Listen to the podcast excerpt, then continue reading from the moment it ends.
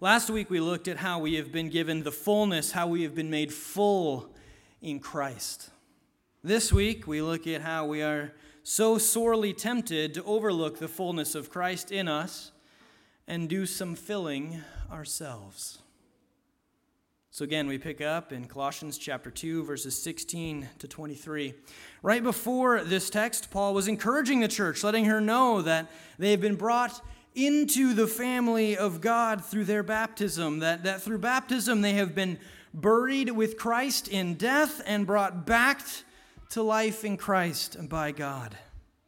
And though this is true of the Christian, we, we aren't very good at dying to self, are we?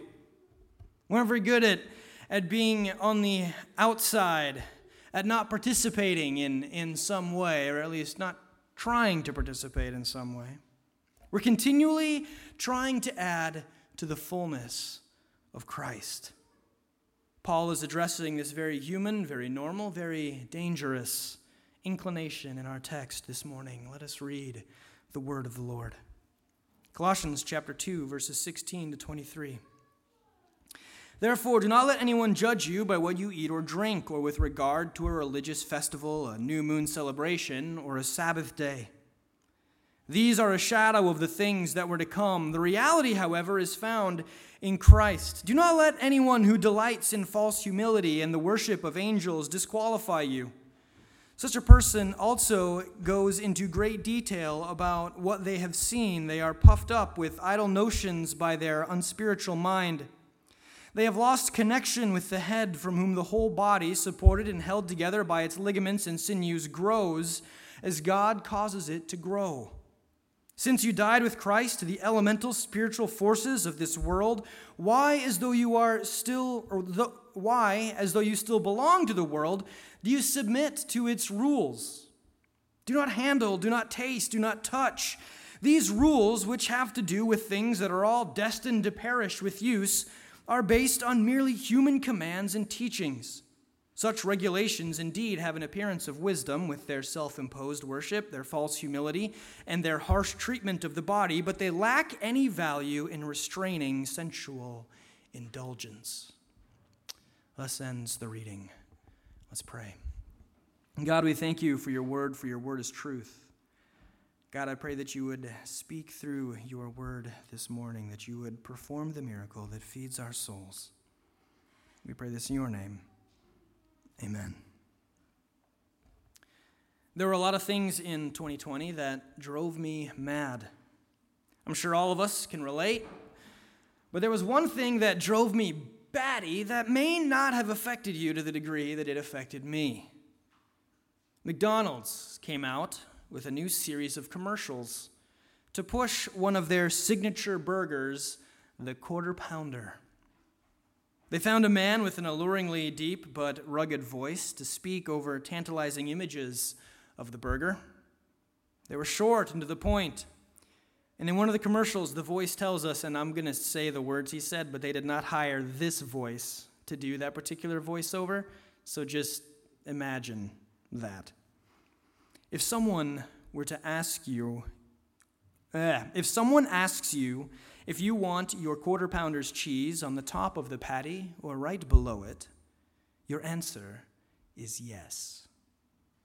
And then we would hear the tagline for this new advertising campaign It's perfect, made perfecter. Anyone else see those commercials? Oh man, you're lucky. They drive anyone else nuts? All right, I got two. I got two. One of them was my son. I think it's because it drove me nuts, and he's like, Dad, just get off of it. I mean, if your predisposition is to be a grammar Nazi, this is going to twist you in knots, right? Perfecter? Perfect made perfecter? That's not a word. Get off my screen and, and out of my head with that garbage. But honestly, it wasn't the intentional grammar faux pas that got me riled up with the premise. It was the premise of these commercials. What got me riled up is, is that by definition, something that is perfect cannot be made more perfect. If it is perfect, it's complete. It has no errors or cracks or chips or failings. It is the best edition of itself. It is flawless. It is perfect. You can't make it perfecter. You can't improve upon perfection. But man, we are very good at trying to do just that. In our text this morning, the Apostle Paul warns the Colossian church about a few pitfalls, a few areas that they need to be wary of. People, whether they believe in Jesus or not, have a tendency to try to add to the fullness of Christ. All right, God, we say, you know, you are perfect and Jesus is perfect and, and Jesus lived perfectly and he died perfectly for me and he rose perfectly. And when I believe in him, even though I do not deserve it and have done many, many things that disqualify me from it or should disqualify me from, disqualify me from it, I have been graciously gifted his perfection in your eyes. We confess this with our mouths and then we turn around and disprove it with our thoughts, words, and our deeds. Because there's a part of us that struggles with not being able to contribute to the fullness that we have been given in Christ. The perfection in the eyes of God that has been bestowed upon us. We want to do our part. We want to play our role. Some role, almost any role, but a role. And in trying to do our part, in trying to earn a piece of this perfection, we are trying to make perfect perfecter. One of the ways that Paul points this out in our text this morning is the opening verse. Therefore, do not let anyone judge you by what you eat or drink, or with regard to religious festivals, a new moon celebration, or a Sabbath day. These are a shadow of the things that were to come. The reality, however, is found in Christ. We're very good at setting up expectations for Christian brothers and sisters, right? If you're a Christian, we kind of know how we're supposed to look and, and how we're supposed to carry ourselves. There are words, like there are certain words, these are the words, you know, that you're supposed to know. These are the concepts that we expect you to be able to grasp. These are the questions that you're allowed to ask. These are the, the, the areas that you're supposed to find interesting or engaging. This is the way that you're supposed to dress. This is the way we ex- this is when we expect you in the building, and this is the, the, the service that we expect you to do outside the building. And then these are the sins that we find the least offensive. Karen and I were watching a show on Amazon Prime, and in one of the seasons, the family the show centers around spent the summer in the Catskills at a rich person's summer camp. The main character loves the camp. She's the best at, at pretty much all of the activities at the camp, and the whole time you're watching these scenes, while funny, they just reek of privilege and, and insider knowledge and almost make you uncomfortable. And all of this comes to a head when the main character's friend surprises her with a visit from the city. The friend is not rich. She grew up in a rough area in New York City. She's never been to the Catskills. She has no idea what a rich person's summer camp looks like, and in order to fit in, she grabs a plunger so that people think that she belongs there and walks around acting like she belongs and no one questions her. There's a scene that is wonderful and hilarious and hit me right in the stomach. The friend walks the camp in worn out, dirty clothes with a plunger over her shoulder and she just wanders through all of the activities that these rich people are doing with a look of wonder, shock, and like disgust. Like, what are you doing? This is ridiculous. You look ridiculous. You sound ridiculous because she's not part of the inner circle. And the things the inner circle people are doing would, would frankly embarrass anyone who wasn't a part of it or who was a part of it, but stepped back and, and looked at it with eyes no longer clouded by the haze of, this is just what we do. And so, though she's on the outside, though she's dirty and unkempt and vulgar, she's the one that you relate to. As this show does such a fantastic job of showing off the silly elitism of the inner circle.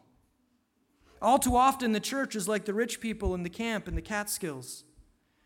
In order to belong, we expect you to look the way that we do, act the way that we do, talk the way that we do, and value the things that we do. Now, if those values are based in Scripture, then yeah, baby, like that's great. That's what we're talking about. But if they're based on anything other than Scripture, we have a problem. It's not okay. This is legalism. And it's a trap, it's a pit, it's a snare that we can easily find ourselves caught up in. In legalism, we are adding our own set of qualifications to the qualifications that Christ has already set out. We're expecting people to add to the fullness that has already been given them in Christ with a set of principles and expectations that God did not lay out. But we thought were pretty important anyway because they make us comfortable and they make us feel better about ourselves. And legalism, the perfect attempting to be made perfecter, is a dangerous tool of manipulation. We want to belong to a club, when we want to be part of a group, we are easily manipulated. C.S. Lewis, in a guest lecture at King's College in 1944, said that the desire to be in the inner circle, whatever that inner circle may be, is one of the great permanent mainsprings of human action. Of all passions, the passion for the inner ring is most skillful in making a man who is not yet a very bad man do very bad things. Attempting to add to the fullness of Christ is a very bad thing. It's not okay. And pressuring people to do it to make them feel like if they are on the outside of the circle, like they aren't fully part of the family until they do. One of the questions you often hear most when related to peer pressure is if all your friends told you to jump off a bridge, would you? And we would think that the answer to that is no, but from experience at a certain school in the Midwest on very hot days, on certain bridges over certain rivers, I can tell you that as a person even very scared of certain heights, bridge jumping is a thing. And it has been done by many hesitant and fearful individuals for the purpose of being included in a group. That's not just a Midwest thing. I've heard stories about bridge jumping from our camp on the other side of the Delaware in Tuscarora. Like, it's not just those crazy people in the middle of the country. It happens all over. Let us not, as the church, ask anyone to bridge jump or make them feel like they need to walk around with a plunger or force them to understand a certain vocabulary or dress in a certain way or act a particular way in order to feel welcome among, among fellow Christians. We're so good at putting up barriers with our expectations. Let us be excellent at tearing those barriers down. Paul moves on from warning about legalism to warning about worshiping angels and delighting in false humility. These are yet other ways that we try to attain more than God has already given us. Why would we seek answers from angels when we have been given all we need to know from the Master and Creator of the angels? And in mentioning false humility, Paul is referencing asceticism, which is self discipline that one imposes upon oneself for religious purposes. Though I recognize that the content of the book, and so also the movie, is quite offensive to biblical truth, the clearest depiction of asceticism that I can remember in pop culture was that of Paul Bettany's character in the Da Vinci Code. You may know him as Vision, but I knew him as Silas for a little while. He played a man, I can't remember if he was classified as a monk or what, but he was a man with a horrible past that couldn't get over it and was constantly trying to make amends for his actions. He was a tool, a weapon really, of the Catholic Church in the movie, and there's a scene where we see him whipping himself. This, along with the terrible things that he does as a tool of his superiors, are measures of self discipline that he uses to try to make himself worthy of God, worthy of forgiveness. Do we recognize how absolutely horrible and twisted this is? By making people feel unworthy of the grace of God because of what their past life contained or because of how unchristian they look is an incredible offense against the gospel. The gospel that says, Come to me, all who are weary and heavy laden, and I will give you rest. The gospel that says, All who call upon the name of the Lord will be saved. The gospel that says, If you confess your sins, God is faithful and just and will forgive you your sins. The gospel that says, For God so loved the world that he gave his one and only Son, that whosoever believes in him will not perish but have eternal life. This is the gospel, and it is free from the qualifications that legalism and asceticism put on it. And it comes from the lips of God, denying the need for the mysticism of angelic communication. And let me tell you what, even as someone who has grown up in the church, who knows the vocabulary, who is schooled at a seminary, trained to proclaim the words of Christ, as someone who grew up in a Christian house, was and is loved well by my parents, and is surrounded by people who love me and respect me, I still need to hear the words of the gospel proclaimed to me without the taglines of legalism and asceticism. I need to hear that God loves me even when I don't look the way I'm supposed to, talk the way that I'm supposed to, or act the way that I'm supposed to. And I need to hear that the past that I have, as pristine as it may look on the outside, I know how dirty and stained it is with the sin of my own hands. I know how much I've messed up. I know that I need to hear the gospel, the true gospel. Not the traditions and expectations that we have put in place that say, don't handle that, don't taste that, don't drink that, don't get that tattoo, don't listen to that music, don't live in that area of town. These are the lies of legalism that many have embraced as Christian truths. And Paul is clearly speaking against it in our text this morning, for as he writes in verses 20 to 23 Since you died with Christ to the elemental spiritual forces of this world, why, as though you still belong to the world, do you submit to its rules?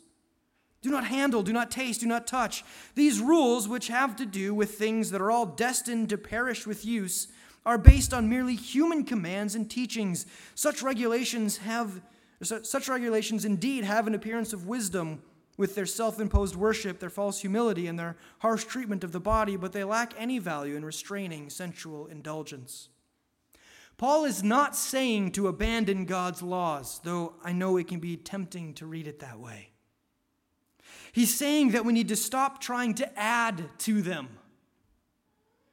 It is obeying the law of God that holds value in restraining sensual indulgence, not the rules and commands and directions and traditions and unspoken understandings that we have come up with. When we look at some of the traditions that the church has held through the years, you kind of get the sense of a gated community. It's, it's like we've protected hope or, or kept hope behind the gates, and, and you need to know the password to get the gates open and experience hope in Christ. The truth is that Christ is the gates of hope. Hope is not held captive behind the gates of man. Christ is the way, the route, the gate to hope.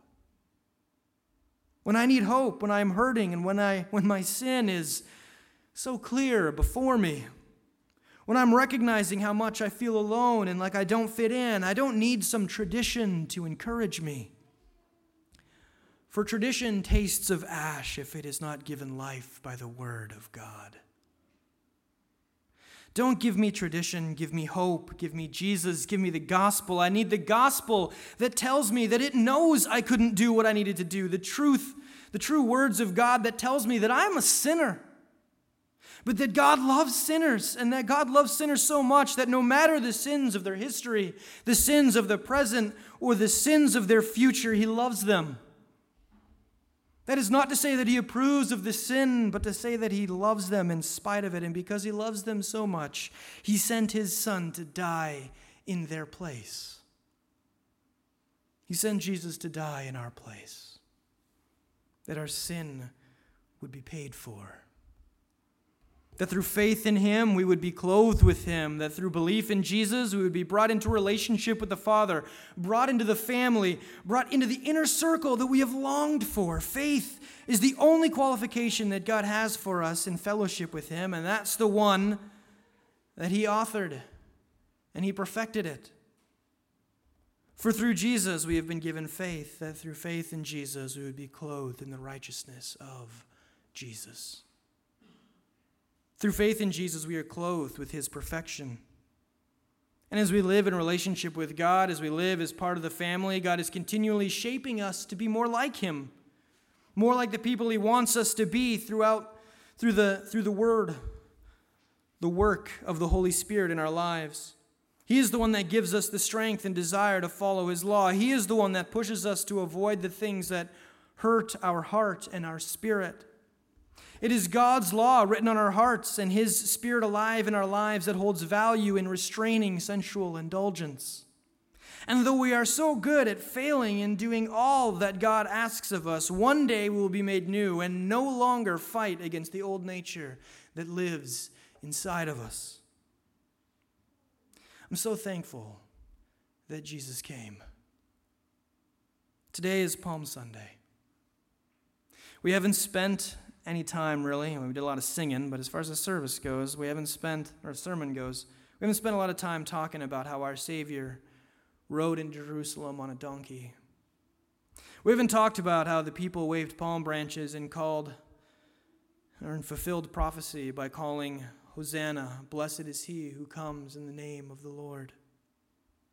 What we have talked about is how we are each in need or each a part of that crowd.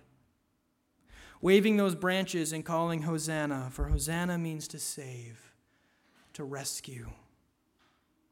As we think of the things that we need rescuing from, the traps of tradition and expectation that we fall into, the snares of the sin in our life that are so good at entangling us, let us join together with the crowd in Jerusalem crying out, Hosanna. Praise God for the one who saves. Praise God for the one who rescues. Praise God for the one who looks on us with love despite our scars and our shame and the plunger slung over our shoulder. Praise God for the gates to hope. Praise God for the one who, through faith, has given us his perfection. And thank God we can do nothing to make ourselves perfecter. Amen.